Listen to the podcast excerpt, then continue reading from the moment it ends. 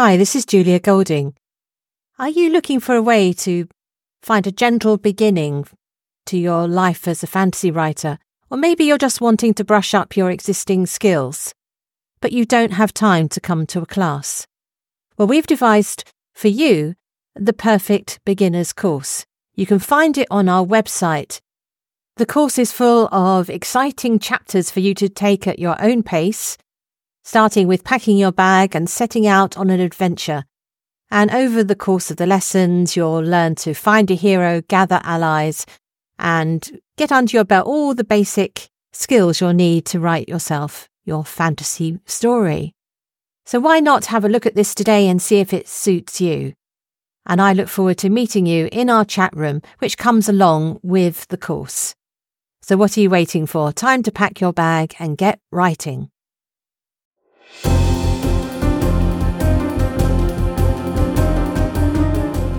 Hello, and welcome to Mythmakers.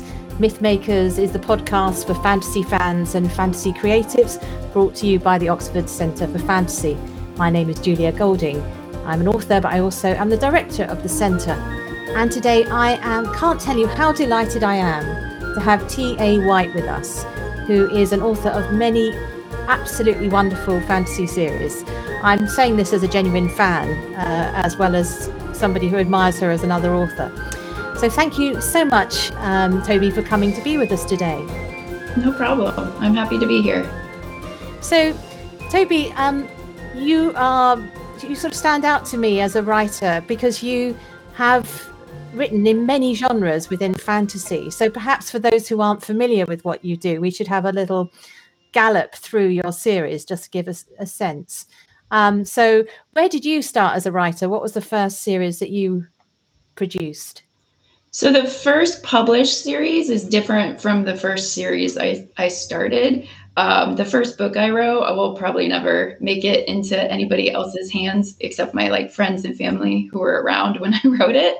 Um, the first the first published book would have been uh, Dragon Ridden with the Dragon Ridden Chronicles. Uh, it's a very difficult genre to describe because I didn't really obey genre norms, but it's kind of like fantasy with sci-fi elements, um, or sci-fi with fantasy elements, depending on who you ask. Um, so that was where I started, and it just went off of a dream, and it was a very sci-fi esque dream. Like chapter one went to a different direction, um, which was much more fantasy.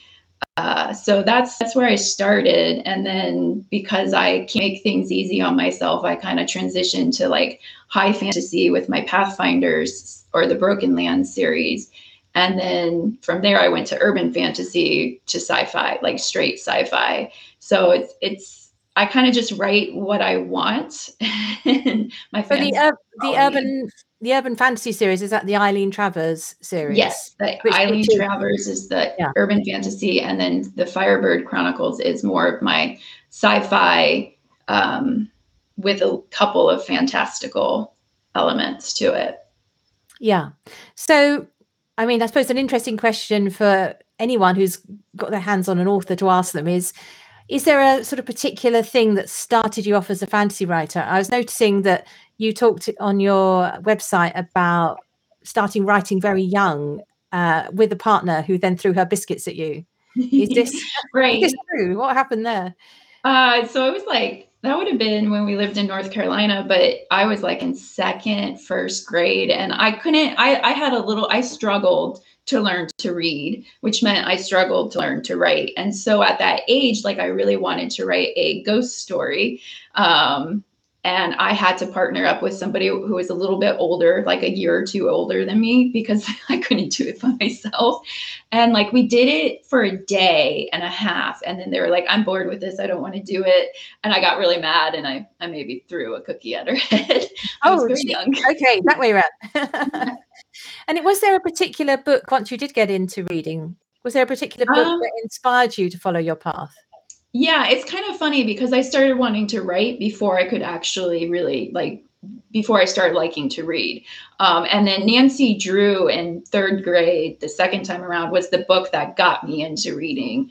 Um, but the book that got me into fantasy was uh, Tamora Pierce, The Woman Who Walks Like a Man. Yeah. Um, it's the third in the series, but I was living in a in Okinawa because uh, my dad was stationed there, and they didn't have the first two books in the series at that library. So I started with the third, and it just kind of it was the first time I realized that fantasy could be like this really fun genre that's about real things, but told in a different way, and that you can have real life problems, but with magic and other things mixed in with it to just make it a little bit more interesting. Is that the uh, Lana series, the yes, um, yes. Lana Chronicles? Uh, have you read the Kel ones? I have Keladry.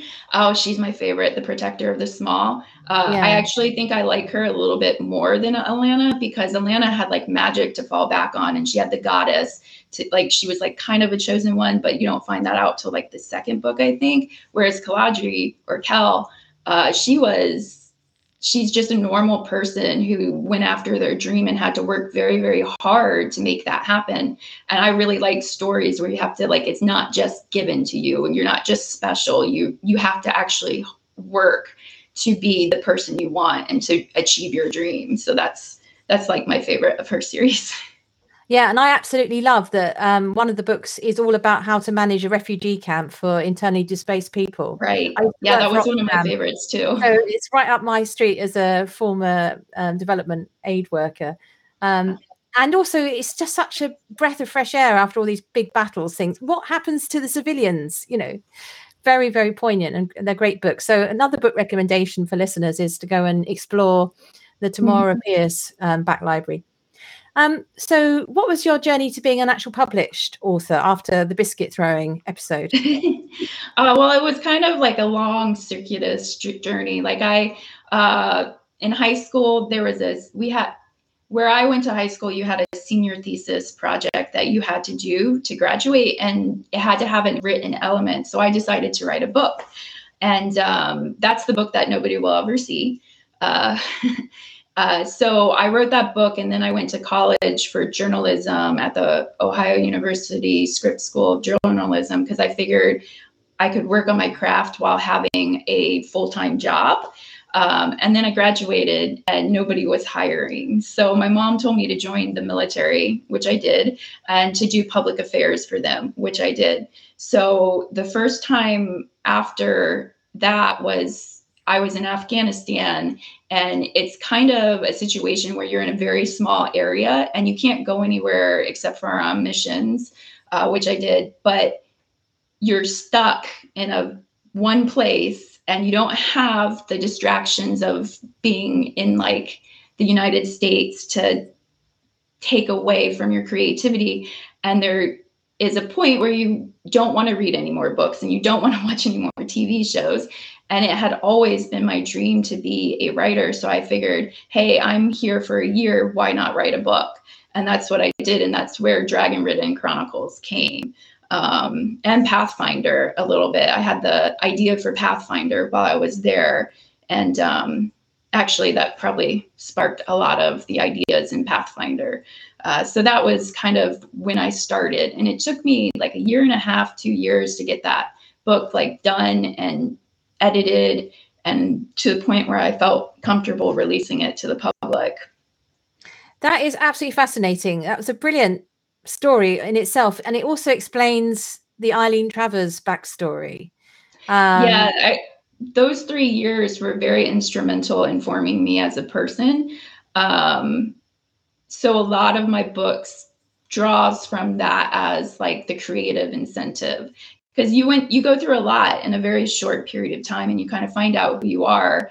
And then when you have to write these other things that draw on the military it, it's just a little bit easier. So yeah aileen aileen is like a product of me coming home and some of the anger and upset that i had and how disconnected i felt to being home. Uh, like some of the conversations she has with her mom are things that i've talked with about other people coming home as a soldier and how people think you have PTSD and everybody's the same.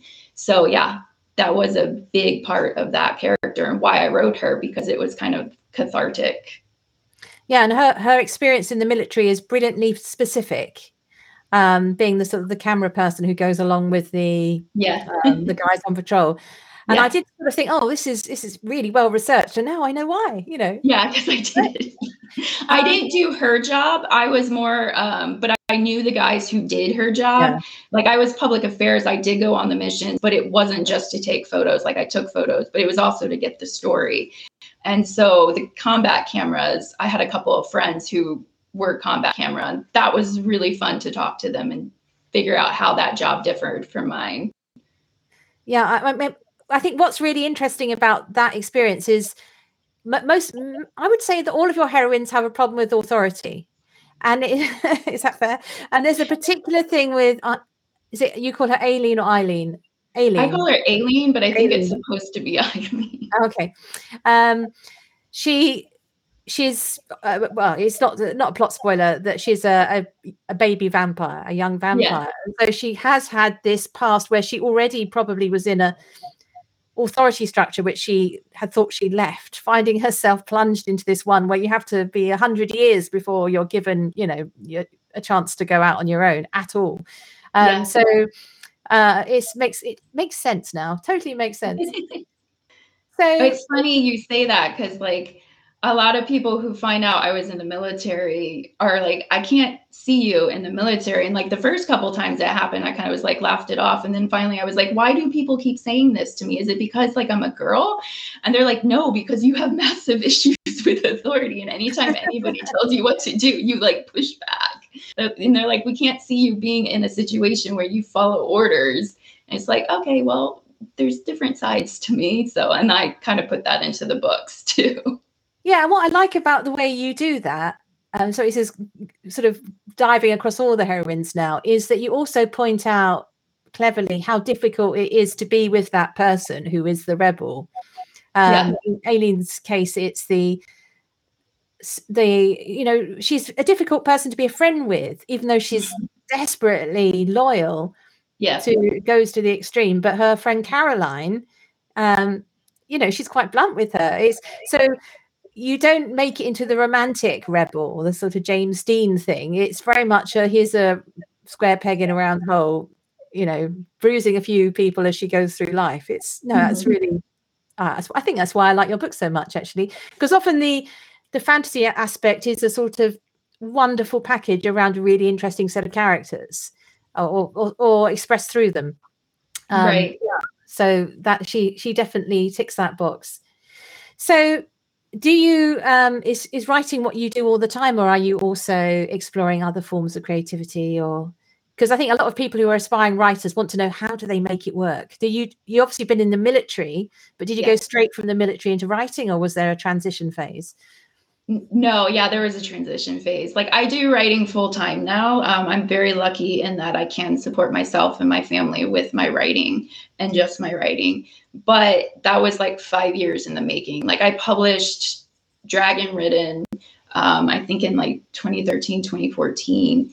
And uh, I didn't go full time until several several years later. And I, I worked in marketing for a company, um, a credit bureau type company. And so I did that. And then like on the in the evenings, like I'd write for an hour and a half, two hours. Like I try to get a thousand to two thousand words like a couple times a week and then i on the weekends would like write double whatever the week uh, thing was so uh, i had to essentially it's like working two jobs but it was what I've always wanted to do, do since I was very small. So I was happy to make the um, sacrifice, and I kind of needed a purpose in my life, and I felt like this was what I was put on the planet to do was to tell stories and entertain people and give them a break from all the bad things that might be going on in their life. So. Yeah, here, here, absolutely. Keep on writing, please. So uh, now on to the fantasy stuff, which is kind of our raison d'etre, really. Um, so you, as just recapping again, you've written in many different um, fantasy and sci-fi subgenres, starting with Dragon Ridden, the kind of sci- fi fantasy mashup, um, urban fantasy, and so on. I understand that urge to cross genres because that's what I do as a writer as well. But do you are you sort of conscious of different rules in the different genres, or does you just you just know what you're doing when you're in there? Are you a sort of visitor who understands the the culture of the place you're in, or do you actually set yourself specific rules when you start writing in a different genre? So, like, I'm a fan of all the genres I work in. Like, I read massively in those, or I did in those genres. Um, so, like, with Aileen Travers, that's urban fantasy. Like I read, I've read all the urban fantasy genre, like authors that are really big in this space, like Patricia Briggs, Ilona Andrews, um, and many, many others. So, like, I know the genre tropes that come with that. But the fun thing is, like, when you can reach those fans while bringing something new to the to the table, and I think that's why people like what I do um, is because like I'm following the genres, but I'm doing it in a way that doesn't necessarily always isn't as widespread as maybe other writers. Um, because I know with like my freeze a lot, I get the comment that it's basically urban fantasy in space. And it makes sense because like I read a lot of urban fantasy authors. Um, so that aspect kind of has crept into my writing. Um, so I, I kind of just concentrate on like one, whatever the genre is. But when I feel the need to break the rules, I, I break, I, I write what I want to read basically. Yeah. And so I try to follow the rules. And then like every once in a while, I'm like, I don't feel like following these rules anymore. Um, I guess that's my, my against authority coming, coming out. So, but, um, yeah. So are you a, a planner or somebody who feels their way through the plot. So when you sit down to write your next, mm, uh, let's say it's your next dragon ridden book, do you already know what you're going to do in it? Or is it very much, okay, I'm going to spend six months with Tate now, off I go? it's a little bit of both. Like I always start with a plan. I don't always stick to the plan. And that then me come up with a new plan, which during the course of which you're kind of feeling your way in through the book like I know some things and then I have to figure out the rest. Like uh like I'm working on the fourth Firebird book for the series right now. So I I know several scenes and I know how it's going to end, but I don't, don't always know how those scenes connect. And that's like kind of the thing you figure out. Um, and sometimes like you know what you want to happen, but you don't know the arc of what happens. And then you have to like you write and write and write, and then you get to like a certain point where you hit critical mass, and then you're like, oh, that's how that's supposed to go. And then you have to go and redo everything. Um, but I don't feel like I could get to that critical mass moment where it's like this epiphany unless I did a lot of like feeling my way through. So like like I said, I start with a plan and then things go bad and I have to figure out a new plan. Yeah, I've I've had the experience in writing where I had a plan and then my characters misbehave and do something else when I'm writing the scene mid scene. Right. They're, they're, running off in a completely different direction. Is that an yeah. experience that's familiar? Oh yes, uh, that's like pretty much every book at this point. Like it used to be a lot easier when I first started. I was much better at following the plan, and then like I think around Rules of Redemption is when my writing kind of changed, and I wrote the book I wanted to write rather than what the book wanted to write.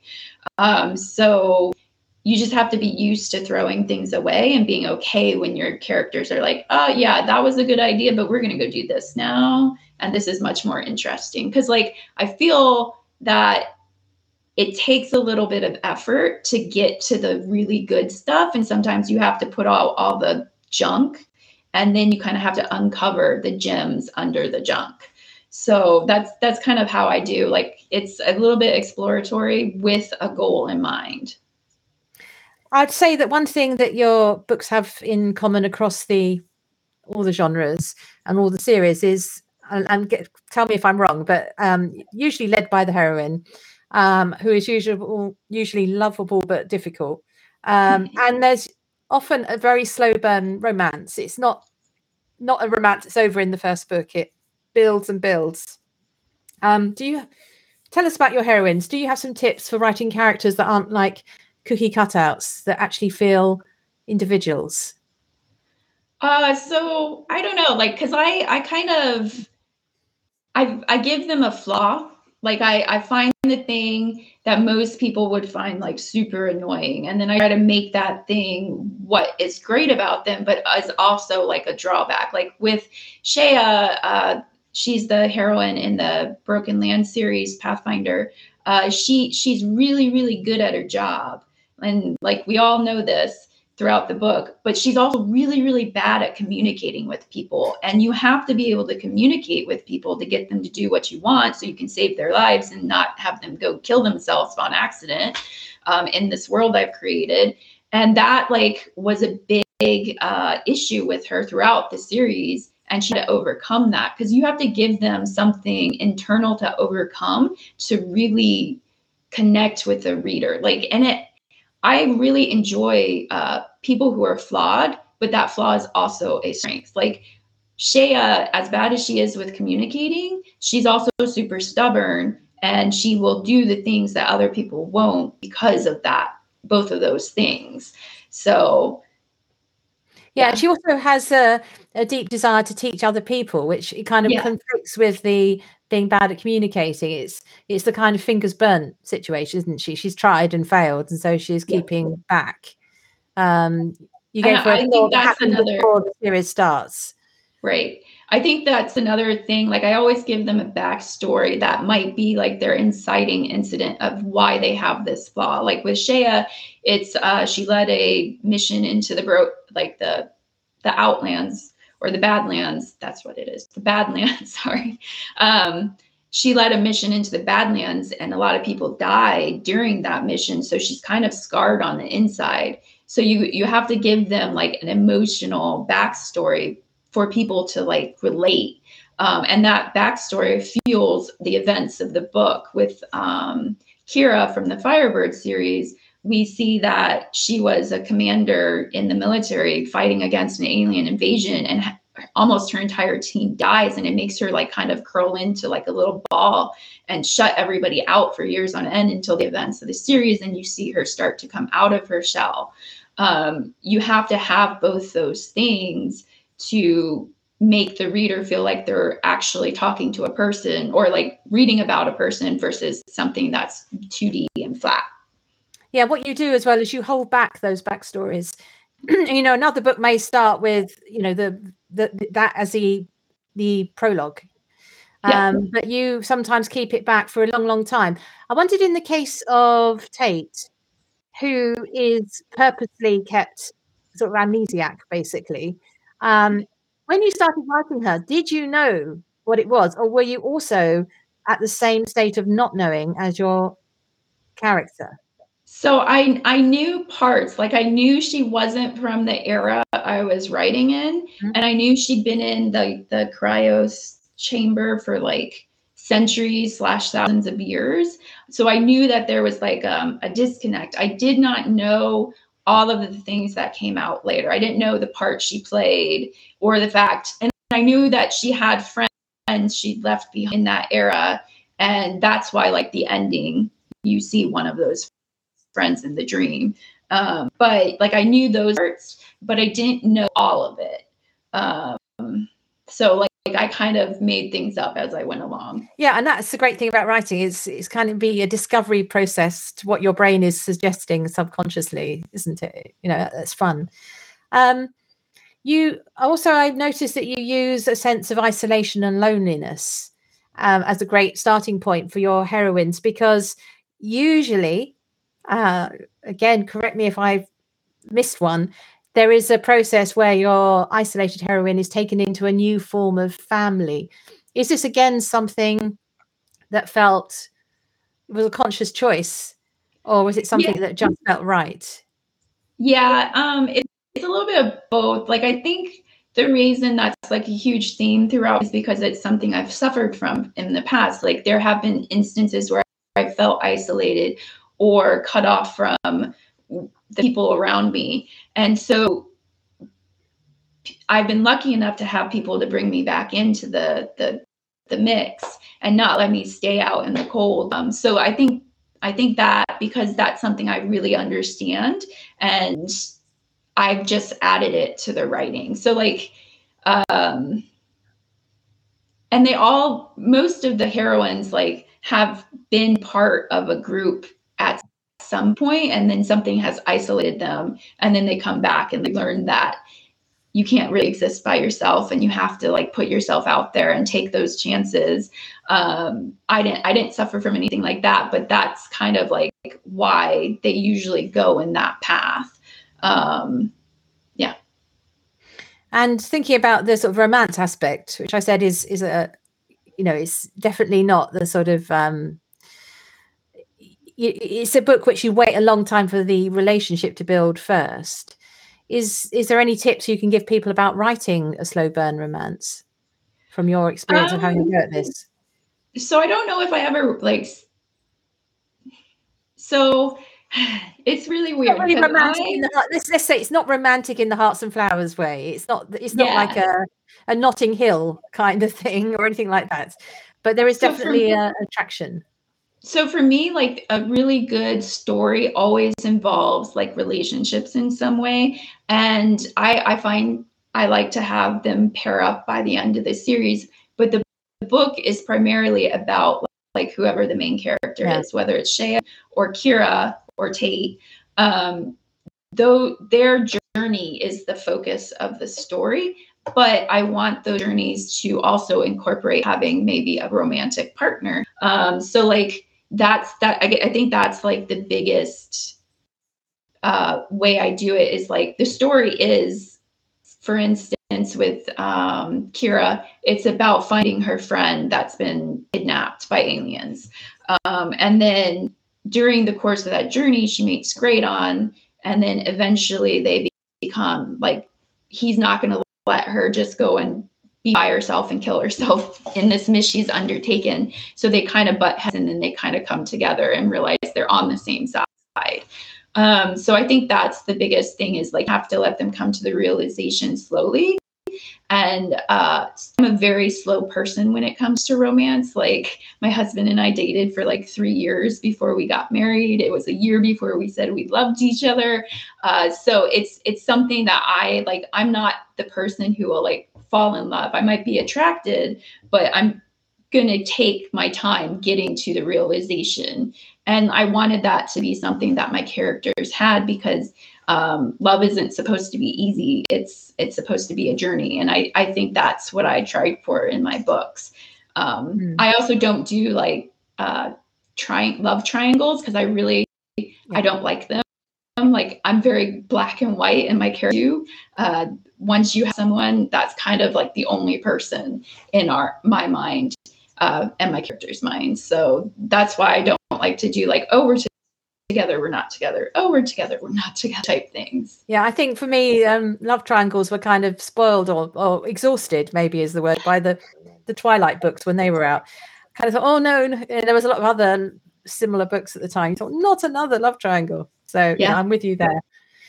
So um i actually spend as probably more time listening to your books than i do uh, reading them because I find them great for just listening to when I'm doing my dog walks and you know stacking the dishwasher and all those sort of household things. Um, so, what do you think about the audiobooks and the role they're now playing in bringing you new audiences? Do you, for example, do you have a say in who reads them? So yes, um, I Tantor is the one who publishes my audios, and I get the final say. Like they will suggest narrators for me like do you like this narrator for this story? And then i have a yes or vote and if i don't like them they'll go find more. Um, but i i have a very confession to make. I've never listened except for miss Edge, which i produced on my own i've never actually listened to a full book of mine because i find it extremely grating hearing my words read back to me so um I hope they're really good, and people have said they are. So that's no, no, they are, they are, they are good. Yeah, yeah.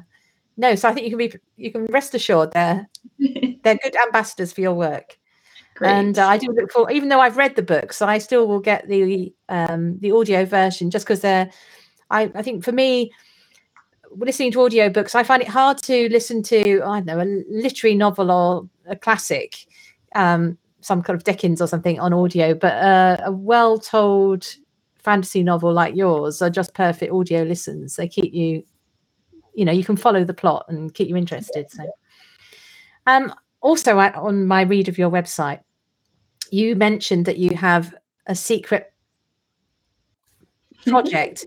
I don't want you. You're obviously um, not asking you to divulge what that is, but are we talking about a new series? Are you starting something entirely new? Is that what's going on there? That's that's yeah. I I have like four or five series that have been in my brain for like a couple years now, and I'm getting to the point where it's hard to find things to read. I want to read is the books in my head, um, and that's what happened when I wrote Firebird. Is like I had three series going, and I knew I shouldn't do another series, and um, I couldn't I couldn't resist anymore. I, I wrote that book like mostly on the weekend um, after I finished whatever the main book was for the week. Um, and I'm getting to the point where I'm starting to wanting to take time from what I'm working on to to do this new stuff. Um, so yeah, there is stuff coming down the pipe, and I'm really really excited for it. Um, I'm going back and forth on which one I'm going to first, but yeah, I'm super, super, super excited. Oh well, that's that's that's great. You know, I'll be amongst the customers buying it first, so that's wonderful. so, you. one of the things that we do writing courses for people who are um, sort of stretching their wings as fantasy writers, and we spend one at least one of our sessions on world building. So, when you do world building, are you the kind of person who does the Tolkien thing of spending like ages building a whole world and a map and um, I know no. languages and cultures and all that stuff? Or, uh, well, you tell us what you do. Um, so I I don't I don't spend a lot of time um, on the world building. Like I will so the place and the setting and the world i do take time. Like with pathfinders i knew i wanted like this certain theme of outsiders versus insiders and us versus them. And and i thought how i can demonstrate that to uh, readers. And i knew that there was this tribe called the Triteri who are from this distant lands who were conquering things. And i wanted a clear division between the lowlands and the highlands and the badlands um, but that was pretty much the extent. Like I didn't go through and say, okay, where are the major cities? Like I know that there's Pathfinders have their own little castle somewhere in the highlands, but everything else is like, okay, I know I want these to be like very small villages that have been isolated from the rest of the world because of the situation, which you learn about in the books. Um, but I didn't go through and be like, oh, let's go name all of these these villages now before I even start writing. It's kind of something where you you start writing and you're like, okay, well they have to go to this village to meet these people. So what is village called? What is it? Where is it located? Do they have a goods for the reason for being there? Like you have to have a reason for everything. Like you can't just have somebody go somewhere and be like, very nice, here's like all these really cool things. They have to have a reason for being there. And for them, it was like trade. Um, and then you kind of start going from there. And then religion will come into it sometimes, like based off, like, okay, do you want religions in here? Okay, what does that religion looks like? What is the world? What are their fears? And then you go from there and you build it. Um, as for the the language, I kind of just like put syllables together, and then that's like whatever the word is. Um, and like I try to think about culturally like what is going to be important to this race i'm creating or this species. Um, and i try to think about those kinds of things um, but yeah. Thank you. And i think that'd be a relief to some people who feel that who you know a lot of there are fantasy writers who do it the other way around obviously and spend ages on this and they can be quite daunting if you turn up a writing class and someone says yes here's my uh, novel series i've been working on since i was 14 and they speak six languages and you know yeah. you don't have to do that is what you're saying. You can be very yeah, successful I, I, I think it reads for me it reads better if you discover the interesting things about your world a little bit organically. Like you should start from a base. You should have an idea of like the topography like the types of people like what's important to those people people um, like if there's a really that in there you can you can kind of think about that beforehand but i prefer to let the the circumstances of the novel dictate what we're talking about. Like in um, Dragon Chronicles, you have this religion, but it's based on ancestor, and that's because of uh, the people at the beginning of this world having to make sacrifices, and everybody kind of worships those five, three or four people, um, but they're people, and it's not like, and that's why that that religion has developed that way. I, I took the circumstances of the world and then developed something that made sense within the parameter of that world, and I think for me that's the best way to develop a world. Um, other people will probably tell you something different. I think it differs for every person, but you have to find out what works. Um, for me, organically building the world and making it a little bit more complicated with each book. That's what's really interesting about writing and reading um, fantasy and sci-fi. Yeah, and, and using a character to whom everything is new is a way of using that as a natural way of showing because they are discovering it too. Um, so you don't get the download of information unnecessarily you know the other right. the other thought that you can get right well it's been wonderful talking to you toby and before we let you go back to your writing hopefully um, we always end the podcast with where in all the fantasy worlds is it best placed for something now, I came to your writing first through the Pathfinder series. In fact, my daughter, who's in her 20s, said to me, Oh, mum, you know, we often share book tips. She said, Oh, I really like this series. I think you'll like it, um, which is true. Um, so we, I, and uh, Shea, as you mentioned, is very good at her job of finding a path. And she has some maps, some annotated maps. And there's quite a theme about bad maps and her own good maps uh, in the books. So I thought I'd ask you to pick not your own necessarily, though feel free to do so, where you think in all the fantasy worlds is the best map. Uh, so I would have trouble. Like, there's so many places you could pick. Uh, I'll I'll stick to my own stuff because I don't want to actually say somebody's name wrong. Um, but I think for my my stuff, like Pat, the Pathfinder world would have the best the most interesting maps. At least like when you talk about a single planet, like Firebird, that's like a whole but there's star maps. Um, yeah. I haven't really investigated the top- topography and all that stuff for that series, but I think uh, the Broken Lands and the Pathfinders have the best type of maps. So just coming back on my side, I, I was thinking about this and um, I think there's I have to mention, of course, a, a sort of honourable mention to um, the Marauders map, of which is obviously a map of one building in Harry Potter, but that yeah. a sort of magic map that moves. Uh, that would be really cool. and then there's, of course, the iconic maps, and I think if we go iconic, it's got to be the one in The Hobbit um, with the dragon flying and, and the moon letters uh, that are hidden. Yeah, that would. If I was to pick somebody else, it's always going to be like Hobbit and Tolkien yeah. and that world because like he he put so much thought into it. Um, I don't really know too many other like there are other authors who have put that much thought, but like I feel like he's went above what everybody above beyond. yeah thank you so much for spending some time with us. And uh, we'll be putting a link to your website in the show notes so people can go and, if they haven't yet had the delight of reading your series, go and find your books. Um, and there's a brief description of each series on your website so people will find which one they want urban fantasy yes. or uh, whatever. Oh. Anyway, so thank you very much. And thank uh, you for having me. It's a pleasure.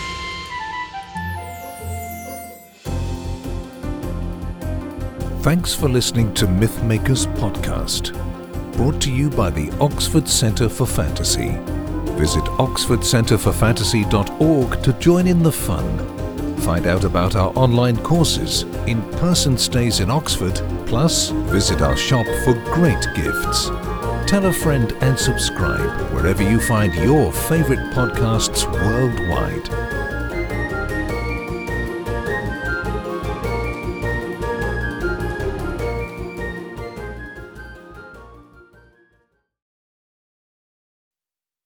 Hi, this is Julia Golding. Are you looking for a way to find a gentle beginning to your life as a fantasy writer? Or maybe you're just wanting to brush up your existing skills, but you don't have time to come to a class. Well, we've devised for you the perfect beginner's course. You can find it on our website. The course is full of exciting chapters for you to take at your own pace, starting with packing your bag and setting out on an adventure. And over the course of the lessons, you'll learn to find a hero, gather allies, and get under your belt all the basic skills you'll need to write yourself your fantasy story. So why not have a look at this today and see if it suits you?